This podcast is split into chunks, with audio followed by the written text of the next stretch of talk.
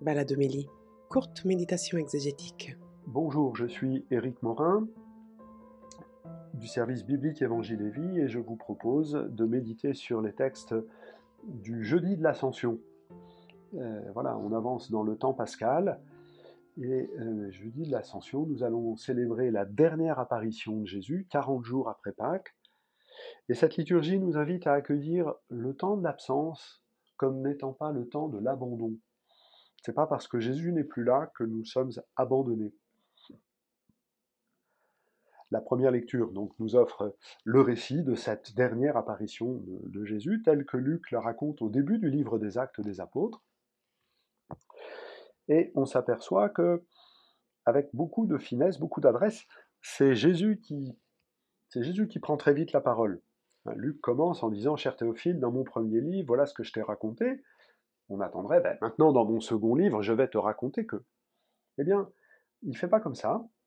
Il met tout de suite Jésus en scène euh, euh, autour des apôtres, et c'est Jésus qui donne le plan. Voilà ce que, ce qu'on va avoir. On va avoir comment l'Esprit Saint va venir sur les apôtres pour qu'ils soient les témoins de Jésus de Jérusalem, dans la Judée-Samarie et jusqu'aux extrémités de la terre.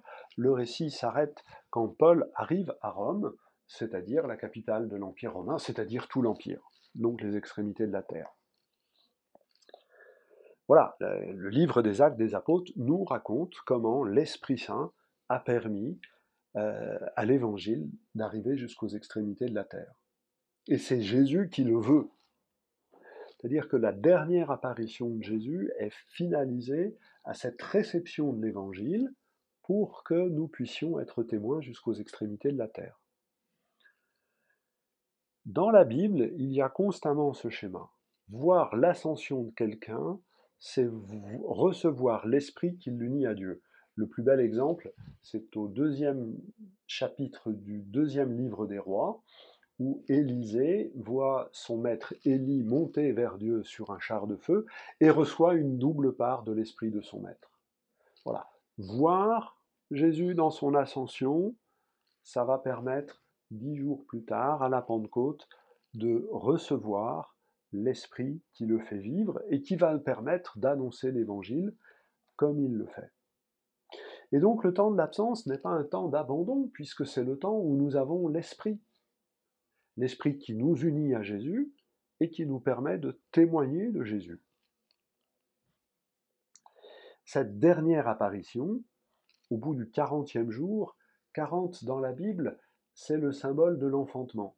Il faut 40 semaines euh, sans règles pour qu'on euh, puisse estimer la date de naissance euh, à venir. Voilà.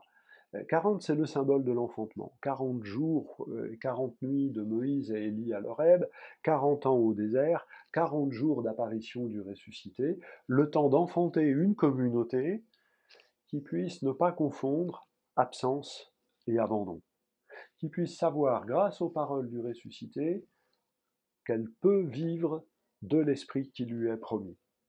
Jean-Baptiste avait dit qu'il y avait un baptême dans l'eau suivi d'un baptême dans l'esprit, par la résurrection de Jésus, par l'ascension de Jésus, le don de l'esprit, le baptême dans l'esprit est, possible. Euh, cette dernière apparition est également la promesse d'un retour. Les anges disent celui qui a été enlevé au ciel d'auprès de vous viendra de la même manière que vous l'avez vu aller vers le ciel. Donc la, la dernière apparition est la promesse d'un retour. De la même manière, c'est une expression curieuse, et ça vient nous dire qu'on ne peut pas imaginer que le retour de Jésus, ça soit Jésus qui descend du ciel. Mais c'est bien au contraire Jésus qui nous unit à lui pour que nous puissions vivre avec lui cette ascension. Euh, faites attention à la préface de ce jour de l'ascension. Le corps la tête est entrée en présence du Père, le corps espère bien pouvoir suivre le même chemin. Hein, la, préface de l'ascension dit très clairement euh, ce mystère. Voilà, la tête est auprès du Père et le corps vit dans l'espérance de le rejoindre. Donc le retour du Christ, c'est pas Jésus qui redescend, c'est Jésus qui nous permet de vivre avec lui pleinement cette ascension. C'est ce que la lettre aux Éphésiens, qui nous est proposée comme deuxième lecture, euh, nous propose euh, de méditer. La lettre aux Éphésiens est une lettre de synthèse de la théologie paulinienne. C'est la meilleure synthèse que nous ayons de la théologie paulinienne. C'est pour ça et pour d'autres raisons que beaucoup pensent qu'elle n'est peut-être pas de Paul lui-même, mais plutôt d'un disciple. Il y a un peu de recul qui permet de, prendre les choses ensemble. Et donc au début, euh, la, lettre s'ouvre par une prière pour le lecteur, hein, que, que, Dieu de notre Seigneur Jésus-Christ, le Père de sa gloire, vous donne un esprit de sagesse et qui vous le révèle et vous le fasse vraiment connaître. Et cette prière, elle évoque qui est Jésus. Il est celui qui a été ressuscité d'entre les morts, qui est assis à la droite dans les cieux, et qui a toute autorité. Hein, cette fête de l'ascension, c'est vraiment une fête de la seigneurie de Jésus. Dans son ascension, il est vraiment établi Seigneur sur le monde.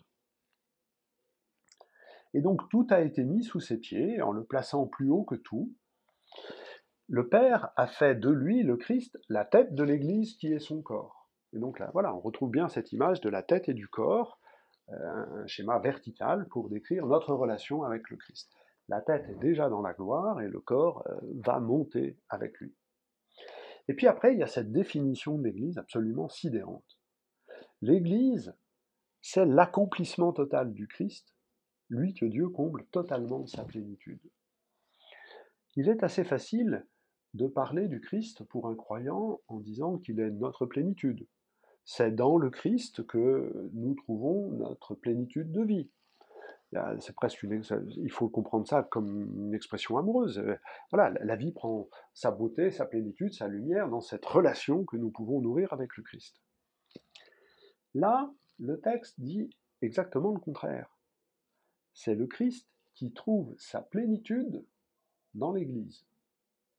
Le Christ trouve sa plénitude, sa pleine stature dans les frères et sœurs qui lui sont donnés et que nous sommes. Une des spécificités de la réflexion de la lettre aux Éphésiens, c'est de se tenir assez proche du livre de la Genèse, dans lequel il est dit Il n'est pas bon que l'homme soit seul. Et c'est pourquoi Dieu va donner l'épouse euh, au premier homme. Eh bien, notre auteur, il réfléchit en disant il n'est pas bon que le Christ soit seul. Il n'est pas bon que le Fils soit le seul Fils. Et en lui donnant l'Église qui est son épouse, il va trouver cette plénitude que sont la multitude des frères et sœurs pour lesquels il a donné sa vie et qu'il conduit vers le Père. Le Christ trouve dans notre vie sa plénitude, sa joie, c'est pour ça qu'il a donné sa vie pour nous. Il s'est sacrifié parce qu'il pensait que sa vie n'avait pas de sens si nous ne pouvons pas devenir ses frères et sœurs, si nous ne pouvons pas devenir avec lui les fils et les filles du Père.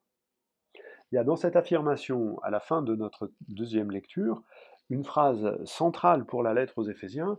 En termes techniques, on a dit c'est la thèse hein, qui va permettre euh, autour de laquelle toute la lettre va, va, tourner, mais qui dit quelque chose d'absolument essentiel. Euh, on n'a jamais vu un corps sans tête.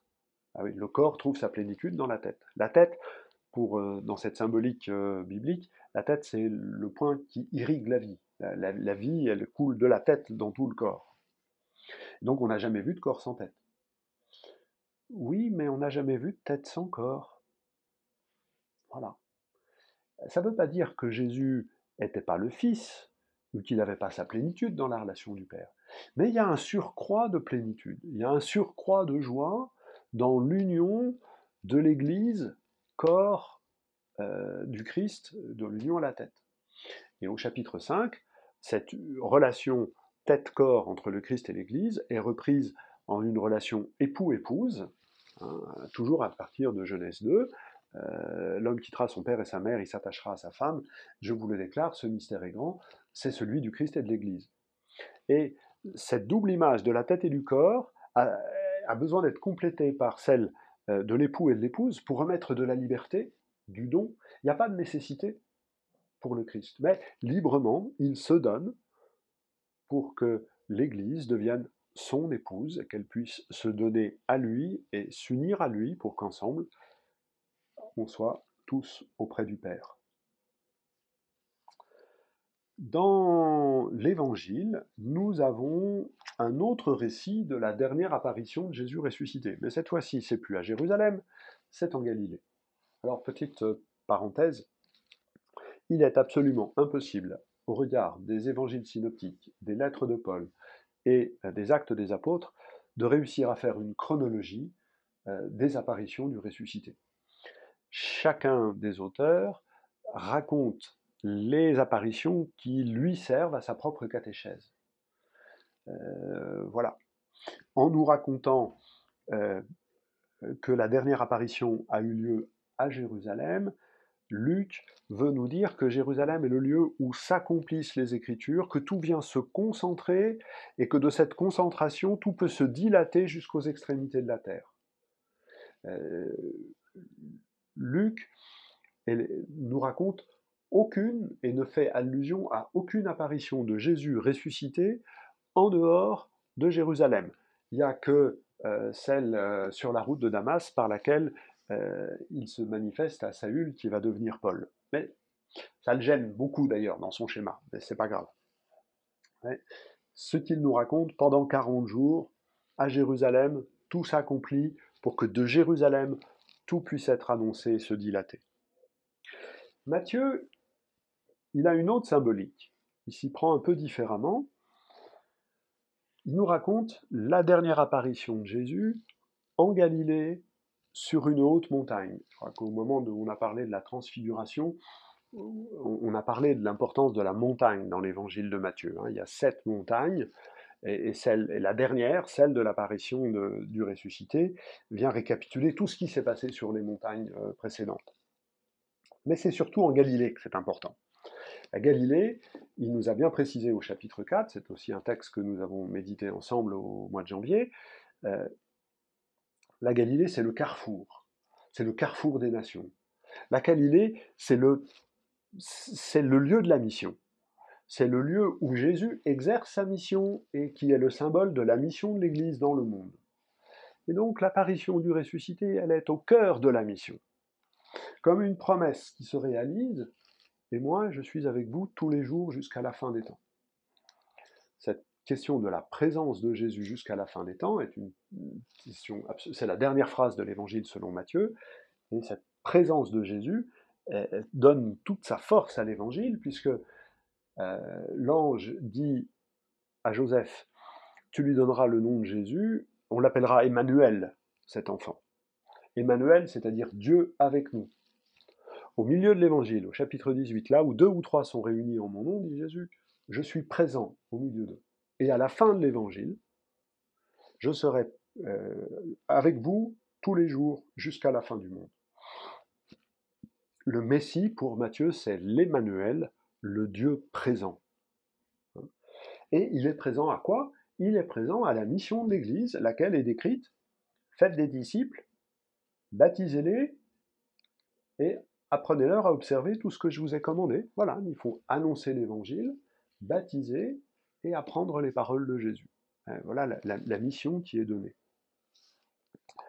Le baptême est donné au nom du Père, du Fils et du Saint-Esprit, la, formule trinitaire que nous connaissons, mais avant de prendre cette conscience trinitaire, elle avait peut-être un sens un tout petit peu différent, euh, qui est enrichi par la conscience trinitaire que nous lui donnons.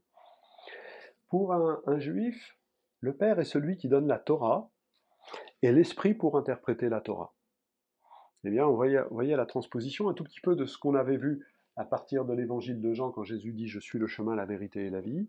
Le Père nous donne le Fils et l'Esprit qui nous permet d'accueillir le Fils.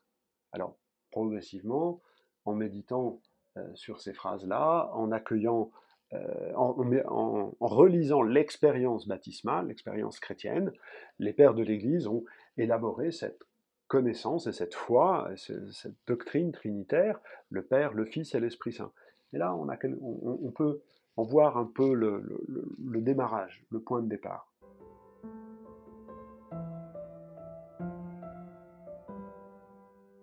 Voilà, je vous souhaite une bonne fête de l'Ascension et je vous dis à bientôt pour les textes de dimanche prochain.